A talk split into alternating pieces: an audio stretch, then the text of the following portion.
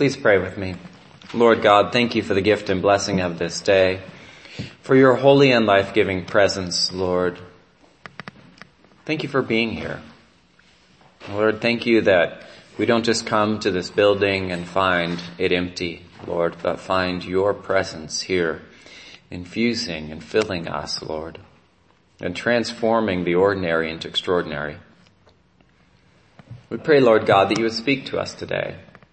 Speak into our burdened hearts. Lord, speak into our confused spirits. Speak into our jumbled minds, Lord, and reveal your hope and your love and your grace and your truth in your Son, our Savior, Jesus Christ. And Lord God, give me your words and your voice to speak today, to preach your goodness, and give us all hear, hearts to hear you, Lord. And we pray this in Jesus' holy name. Amen. Please be seated. Morning. It is great to see you all today. Well, uh, one of the warnings we got in basic training, which I went through like 19 years ago, was, well, we got lots of warnings, right? One of the warnings was during this uh, thing we call land navigation. Land navigation is how you move through the woods or hills or desert or swamp or whatever you're moving through with a compass and a map. Right? And during land navigation, you're trying to get from a place that you know to a place you've identified on the map but probably have never seen. Along a path you've probably never gone on before. Right? How do you get from here to there with just a map and a compass? How do you do it? And that's land navigation. And you could do it during the day and you could do it during the night. And it was a pretty remarkable thing to be able to, to move through the woods that you had never been in before and to get to your destination largely unscathed. It was a pretty remarkable thing. But one of uh, the things, or the thing you depended upon the most actually, was the compass compass, right? And a compass is incredibly helpful as long as it's accurate, isn't it? Now there's a few things that can sabotage the accuracy of your compass. And this is what the drill instructors were warning us about. They were warning us about uh, ways that you could screw up the use of your compass. One was if you kept, if you didn't put your compass completely flat or hold it flat. Because if you tilted it a little bit, the compass the needle would kind of float on this pillow of liquid. And if it was tilted, the needle would bind. And it would give you a reading that was false. It wouldn't spin appropriately. And so you could be going along your merry way, think you're heading towards your objective, when in fact you're heading to your not objective, right? The other one, and the more insidious one, was that you can be holding your compass completely flat and true but if you have something magnetic close by, your compass gives a false reading. Right? So any kind of metal, any kind of ferrous metal, which as a soldier, do you think you ever had any ferrous metal anywhere near you? Yeah, the barrel of your rifle, or if you had a, um, if you had a, a walkie-talkie or any type of communication system, they have magnets in them in the receiver or in the transmitter part, receiver part that will throw off a reading from your compass. And so you could be walking along on your merry way, thinking your compass was giving you an accurate direction and be totally off. And that was a little scary, right? So you always had to be checking and have other people checking you to make sure your compass was giving you the true bearing. Now today we celebrate the end of the season after Pentecost. A season where we read about how the Holy Spirit had come, come at the day of Pentecost and alighted upon the apostles and then spread out through the whole church. And we are now at the day of Christ the King Sunday. This is a relatively new feast day. It started in the 1920s. Uh, Pope Pius XI was the one who started it for the Catholics and then it spread out through the other denominations as well. Uh, but I do like it's it's called by almost every church. It's called Christ the King Sunday. Uh, but the Evangelical Lutheran Church of Sweden they call this Sunday Doom Sunday, which I think is a much cooler name, and it's definitely very welcoming for visitors. Right? Come to my church for Doom Sunday. Right? We'll be having a great coffee hour. Everything will be roasted. Uh, but it makes perfect sense in my mind that Christ the King would be the final Sunday before we launch into the season of Advent. Right? Because we remember that the Holy Spirit came to proclaim the reign of God. The Spirit came to bear testimony to the truth of God. And what better truth to bear testimony to than that Jesus Christ is the King? He is the King. The Lord, the author of life, the ruler of all. And we will be launching uh, next week into the season of Advent where we remember Jesus' first coming at Christmas and we look forward to his second coming in glory to judge the living and the dead. And so Christ the King sits here as this hinge day between these two periods of time. One, the era of the Spirit, and the other, the coming of Jesus. Now this day, this Christ the King day, is a day to remember that Jesus Christ is indeed the King. It is He who is in charge of our lives, our church, our nation, the world, and the universe. Christ the King is a day to reorient ourselves to this reality. All of the lessons for today deal with the kingship of God to some degree or another.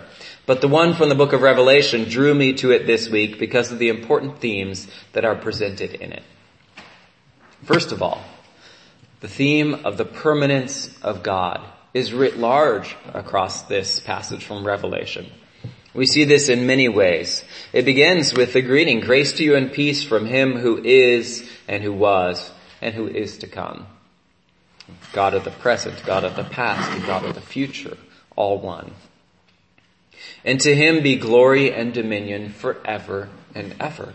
To God belongs glory and dominion for all time, because there never was a time without God and there never will be. And then the passage says, I am the Alpha and the Omega. This is the, the beginning and the end of the Greek alphabet. It doesn't work as well to translate it, I am the A to Z. Right, because that's a hardware store. That's supposed to be funny. Come on, really, that's the best I can do today, okay? I am the A to Z, right? Uh, there you go. Thank you very much, Ron. The one who is, and who was, and who is to come. Jesus wants us to know that He was and is and is to come. There will never be a moment that passes in this world or in our lives where God is not there. He is there. Now this theme is this theme of the eternal nature of God or the permanence of God, Father, Son, and Holy Spirit informs our understanding of Christ the King. Because kings in our world, they're temporary things, aren't they? Right? I mean, we, we get to watch all these royal babies being born in England. But we know the way this goes, right? Even if one of them ascends to the throne, what will happen one day? They'll die. Unfortunately, that's the way of things in this world. Except for Queen Elizabeth, who seems to go on and on and on, right? The rest of them come and go. They are born, they rise to power, and then they die, and that is how this works in this world. But with God, he is forever. He is forever as our King. There has never been a time without Him, and there never will be. The promise of this passage, and indeed the entirety of the scriptures, is that Jesus was and is and is to come. He was there before creation, and He will be there after judgment. He is the beginning and the end, and we will never be without Him. Now this is an important point because as we've seen throughout history and in our own times, who is in charge affects us. The person in charge affects us. At the very least, policies change under different leaders and those have some effect on our lives, either great or small. In the extreme though, say your leader happens to be Pol Pot or Stalin, right, what can happen? Death, right, death. Or you can lose everything. Or you're, or for some other leaders, they, you know, they run their nation into the ground. It destroys it. Right? Who's in charge matters a lot. And as an eternal leader, His policies will endure forever, and our lives are secure under His rule. But this is only good news if He is a good king, right? If you've got an eternal bad king, is that good? Not at all. That is not good news. No one wants to live eternally under a despot, which makes the second theme so important. And that is the, the character of our King, the righteousness and the grace of Jesus Christ. He is called the faithful witness, the firstborn of the dead, him who loves us and freed us from our sins by his blood, and who made us to be a kingdom, priests serving his God and Father. Every ruler or leader brings with them certain benefits and character traits when they take office. Jesus Christ, the King of Kings, brings with him the trait of being a faithful witness. That means that what he observes and what he knows, he faithfully passes that information on so that we can receive it and we can know it is trustworthy. In addition, he is the firstborn of the dead, which means that Jesus Christ is a sign or a sacrament of the resurrection, which is promised to all of us. Because Jesus Christ has been raised from the dead, you and I can trust that we will be as well. Like when Neil Armstrong and Buzz Aldrin stepped on the moon, it signified that we could as well. Because it had been done before. It was possible. In the same way, and even to a greater degree, Jesus rising from the dead shows us that what we had thought was impossible is truly within grasp, if only we will trust in Him. This resurrection is promised to us because Jesus Christ loves us and freed us from our sins by His blood.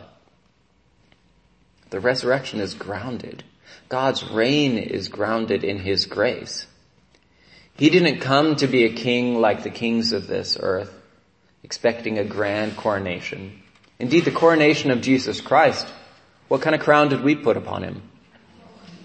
Crown of thorns.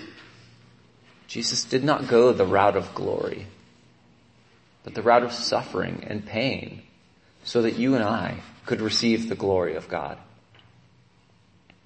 And the result of his death and resurrection is he has made us to be a kingdom, priests serving his God and Father.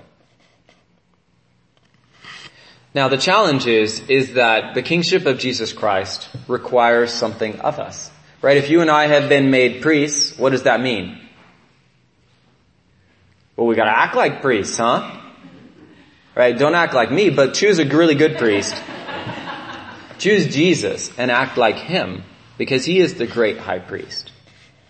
Right? He is our true king. And if He truly is king, His kingship requires something of us. And His kingship is different than say the kingship of Henry VIII, right? Well, for many reasons. But for one, every earthly king is limited. Right? They only know what they're told or what they observe with their eyes. But how much does Jesus know? everything. So that means when do we have to be, when do we have to behave if Jesus is king? What? All the time? All the time. Because he knows. He is watching and he understands us. He knows what's in our hearts, what's in our minds. He knows our thoughts. He knows our thoughts before they're even apparent to us. And so it matters how we live, how we think, how we speak, how we act.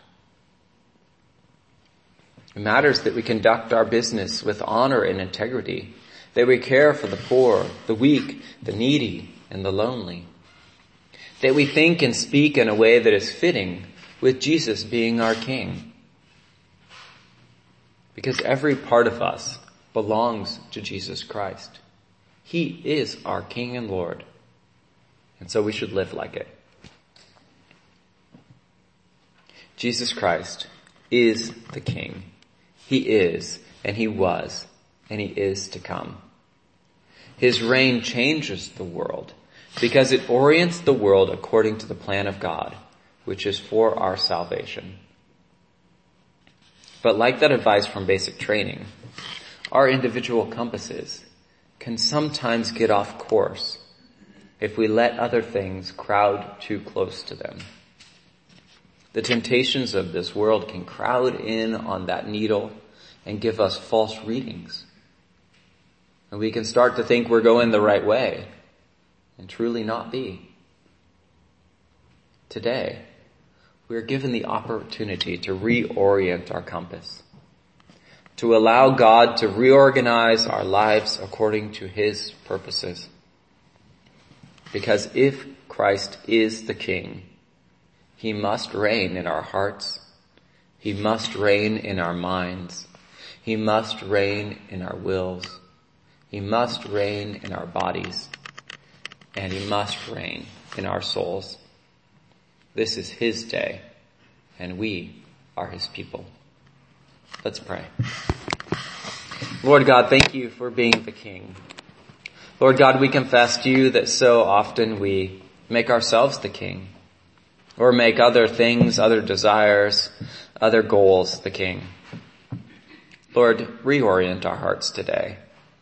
Please, please reset our compasses so that they do point to true north and that they do lead us to you. Lord God, it's so easy, so easy to get off course. And Lord, we pray that you would put us back, put us back on your path and help us to walk faithfully as we follow you.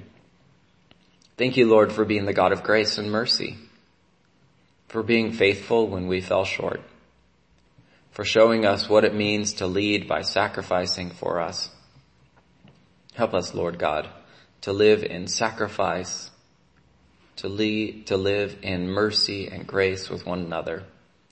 And we pray, Lord God, that you would draw us more and more to your side, into your holy and life-giving presence, Lord. And we pray this in Jesus' holy name. Amen.